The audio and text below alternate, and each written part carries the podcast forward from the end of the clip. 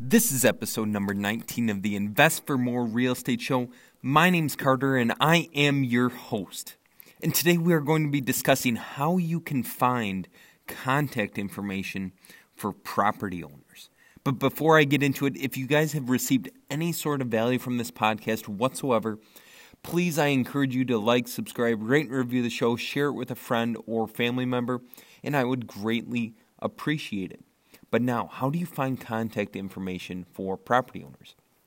The first thing you need to be aware of is is you need the at least the owner's property address, their first and last name, everything like that. So let me give you a quick example.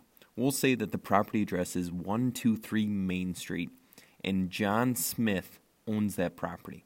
Well, if John Smith is living in the property at 123 Main Street, you're going to need their first and last name. You're going to need their property address, so the, the address, the city, the state, the zip code, and you will want this all within an Excel sheet um, for, for skip tracing purposes because that's what I'm going to be going over here shortly. Now, say you have all that information, um, you'll be able to find their contact info. But also, what you will need, say you are looking up or you're trying to find a rental property owner that they might not live in the property address, but on the tax records, it has their home address or another address. So, say John Smith owns 123 Main Street, but he lives at 675 um, 18th Street. Well, you will also want to record his other address as his mailing address because you're going to need all this information in an Excel sheet to properly find their, their contact info. So you will need their mailing address, the property address, and now when it becomes more difficult is when you are looking for LLC owners or corporate owners.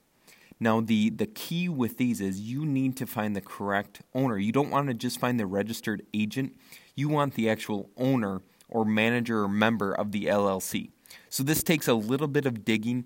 You're going to probably want to go to opencorporates.com or .org, whatever it is, or just go to your um, your state website where LLCs are recorded to try and dig up that information.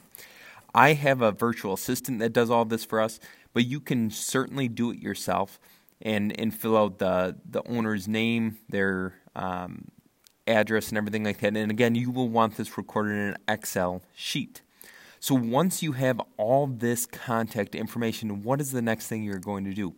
Well, you, go, you are going to export that Excel spreadsheet as a, a CSV file, and then you are going to take it to batch, B A T C H, skiptracing.com. At batchskiptracing.com, what they are going to do for you is they are going to skip trace and find the owner's contact information for all the contacts you provide.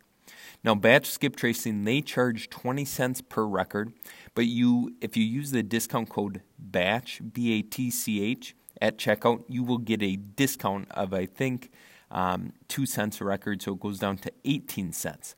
But Batch will find phone numbers, email addresses, any contact information that they can, and the records are typically very, very good.